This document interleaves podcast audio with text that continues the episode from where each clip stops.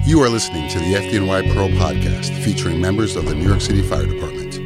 We want to share stories from the field, best practices, lessons learned, and help save lives.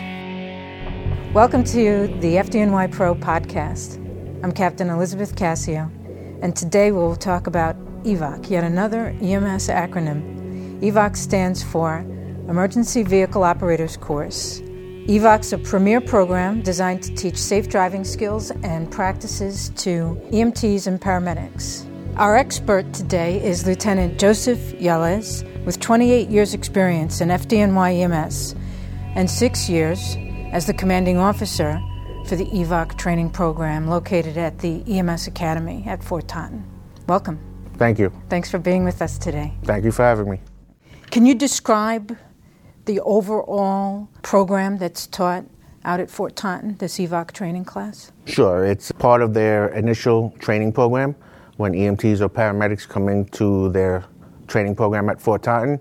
It's their driver portion of their training, and they come to me for a total of up to six days, and we teach them New York State vehicle traffic laws, defensive driving techniques, safe driving skills, all of that to help them become a better driver, not only driving a department vehicle, but also their private vehicle. Is it specific to ambulance operations? For the initial trainees coming in, yes, it's primarily uh, ambulance training, ambulance driver training.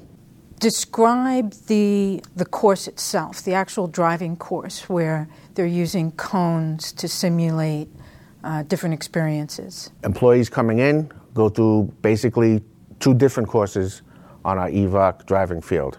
We have a basic course, which is three separate maneuvers, which consists of a 150 foot alley, which we make with cones, a lane change maneuver, and a serpentine maneuver. All three maneuvers are separate maneuvers in themselves, but they're all part of the basic course.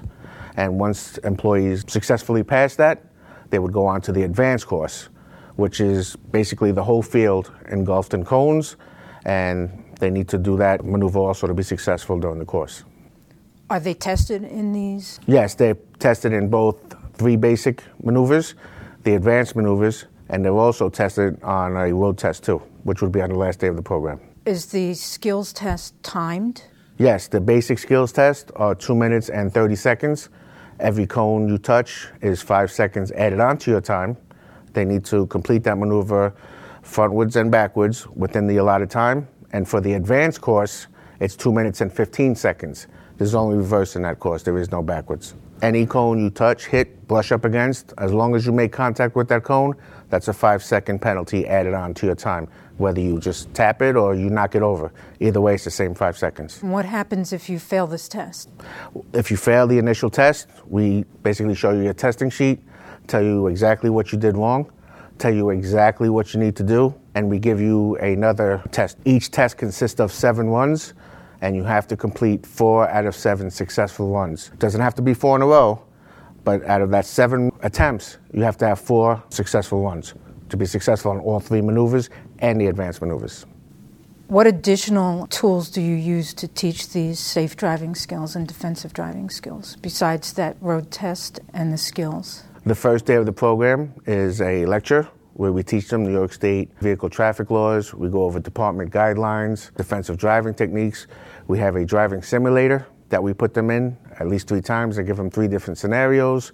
They go on the road during the uh, program to get road practice. So they get uh, vehicle dynamics under them in real time driving.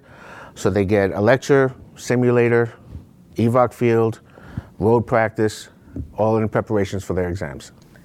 Describe the simulator experience. It's a very important learning tool as far as teaching the students to drive in emergency mode because in real time driving, we can't just put our lights and sirens on and endanger the public or hurt one of us or hurt one of ourselves or endanger even the workforce. So, whatever emergency driving that we want to practice is done on the simulator. It's like a front cab of an ambulance, it's a one seat front cab of an ambulance, and we have three large screens that you're looking at for front view and side view, and we have two LED screens in the back of the cab, which serves as your rear view vision, I would say, or your vision for your rear view. Do the students require practice time in the simulator just to get used to it? Yes, the first simulation that we do is kind of an acclimation scenario where they would go in and they would pull out of maybe like a makeshift gas station. They would follow a fire department vehicle just through the roads and get the feel of the dynamics of the simulator, make sure nobody gets nauseous in there because sometimes people get nauseous from the screen. Watch their speed, see how the vehicle handles as far as the braking, the turning, and see how they work with the screens. It's a very easy simulation uh, just to get acclimated for the next time when they do come in. That's when uh, would be their first emergency mode scenario. What's what are some of the emergency mode scenarios that you program into this simulator? We have clearing an intersection because to us that's very important. Clearing an intersection against the red light and an emergency mode, lights and sirens. We have the scenario where it's set up where they need to cross against the red light, a four laned intersection to get to where the emergency is. We teach them how to clear that intersection lane by lane with their lights and sirens on. Plus, we can add any outside factors we want, such as weather, mechanical blowouts, night, day, fog, whatever we want to add on top of that. So we can basically simulate almost any type of situation that they might come across on an emergency mode. Do you ever simulate an accident, or is an accident something that happens as a result of the student's reaction to the simulator? Both. Um, sometimes they don't clear that intersection properly. So what we'll do is we'll sit down, we'll talk to this, the student.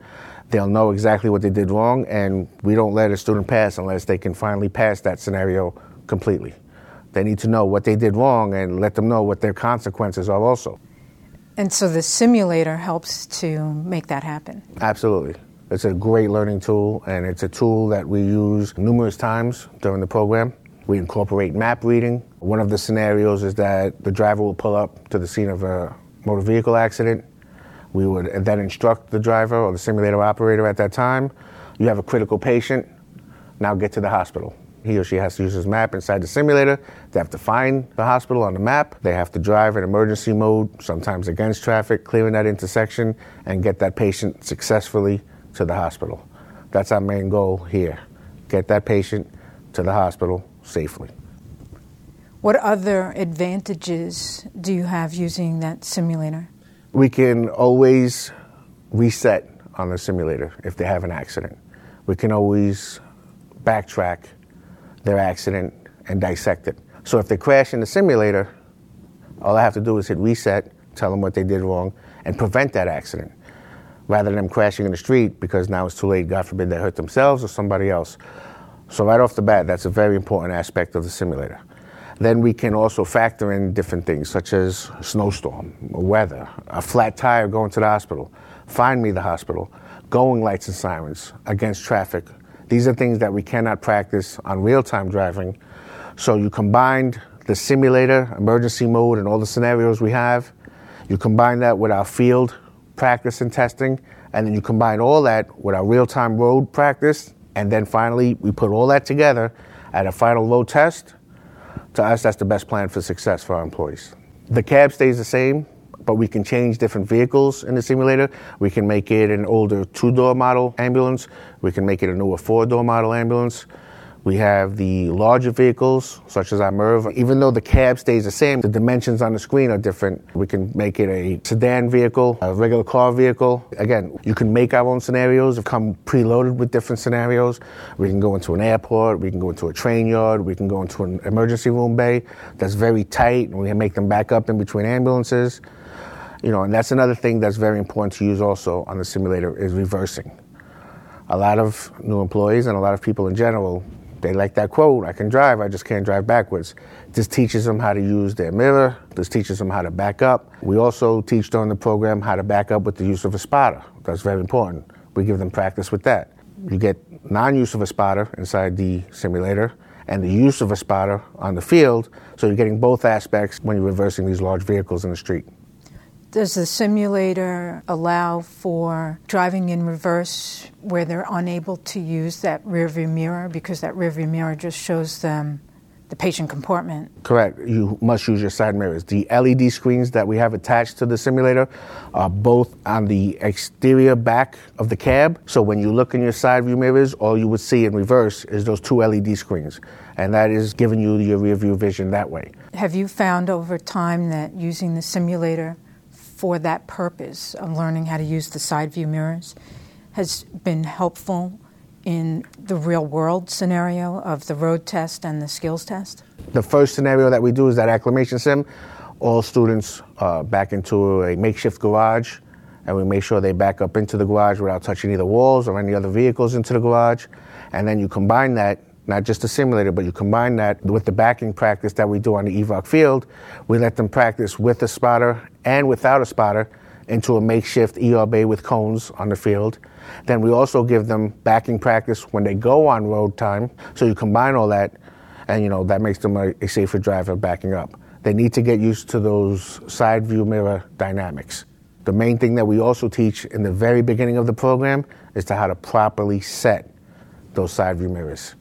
They don't work if you can't see from them. They need to have those absolutely set correct so they can get the full uh, view of what they're looking at in reverse. Does the simulator also allow you to teach proper mirror placement? Absolutely. They need to adjust their mirrors. They put their seatbelt on in the simulator just like everywhere else. They should make sure that their rear view mirrors, uh, they have good rear view vision of the LED screens behind them. But as far as real time setting up the mirrors, that's done on the EVOC field. That's one of the first things we do. We also teach them depth perception. If you're sitting too low, you should, you know, make sure you have a clear uh, view over your hood. You know, we do different things. Personally, because I took EVOC 32 years ago, I never had the experience in the simulator. Uh, something that I would like to come out and try. But what I would say that I think uh, would echo the sentiments of the majority of people on this job is I have said, thank you, thank you, thank you for my EVOC training many, many times. Many times while driving an ambulance, many times while driving a command vehicle as an officer, and many times as a civilian off duty in my personal vehicle, I have said thank you, thank you, thank you for the skills that I was taught uh, in EVOC. That's what we try to instill in all the students that whatever we're teaching you here, please don't think it's only to drive an ambulance. We're trying to make you safer drivers all around. Whether you're going to the supermarket or going to school to pick up your kids, or you're going to a 90 year old, you know, chest pain, either way, you should be incorporating the same defensive driving skills. You should have the same uh, set skills when you drive as far as defensive wise, mirror setup, seatbelt usage. To us, seatbelt usage is paramount. We combined all these things into one program. If it was up to me, I'd make the program two, three weeks. You know, I love teaching, you know, I love doing what I do as far as getting the students through. I tell everybody this is the best six days you're not going to want to repeat. That's what I say about the program because they all have a good time at EVOC. You know, we try to make it fun, we try to make it, you know, different, um, but all in all, we don't sacrifice safety. We want everybody to be successful. And before they leave the academy, we want everybody to be safer drivers. Does the student have to pass each component that you've described the skills course, the road test, and the simulator? The simulator is not tested, it is evaluated, but each student must pass as far as the evaluation goes. We don't successfully pass somebody if they weren't evaluated positively on the simulator. As far as all the other exams, you must pass all the other exams to successfully complete the course. You have to pass all three basic maneuvers, the advanced maneuver, and the road test to properly completion of the program. What happens to the student who does not successfully pass either one or more of those components?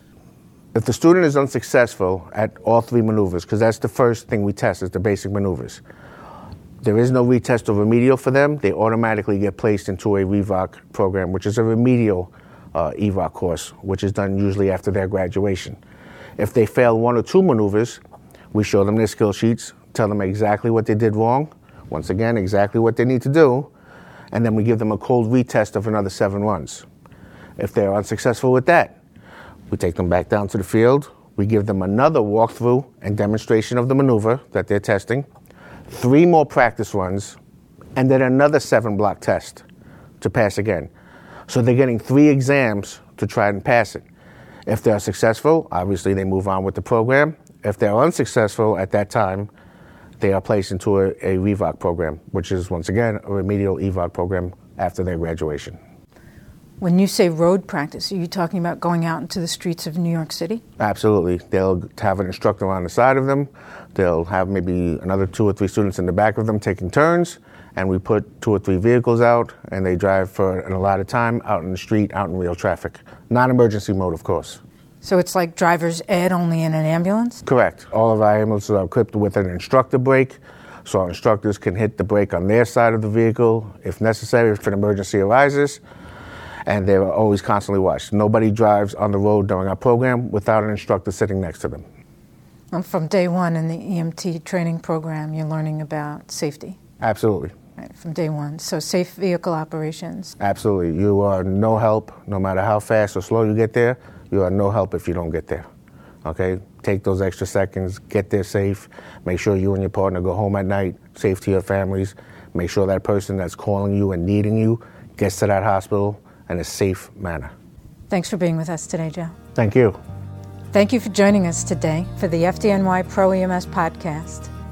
Tune in next time when we talk to more FDNY EMS professionals.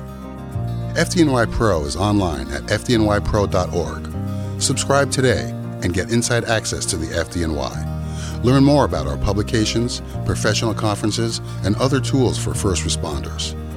Train with New York's bravest.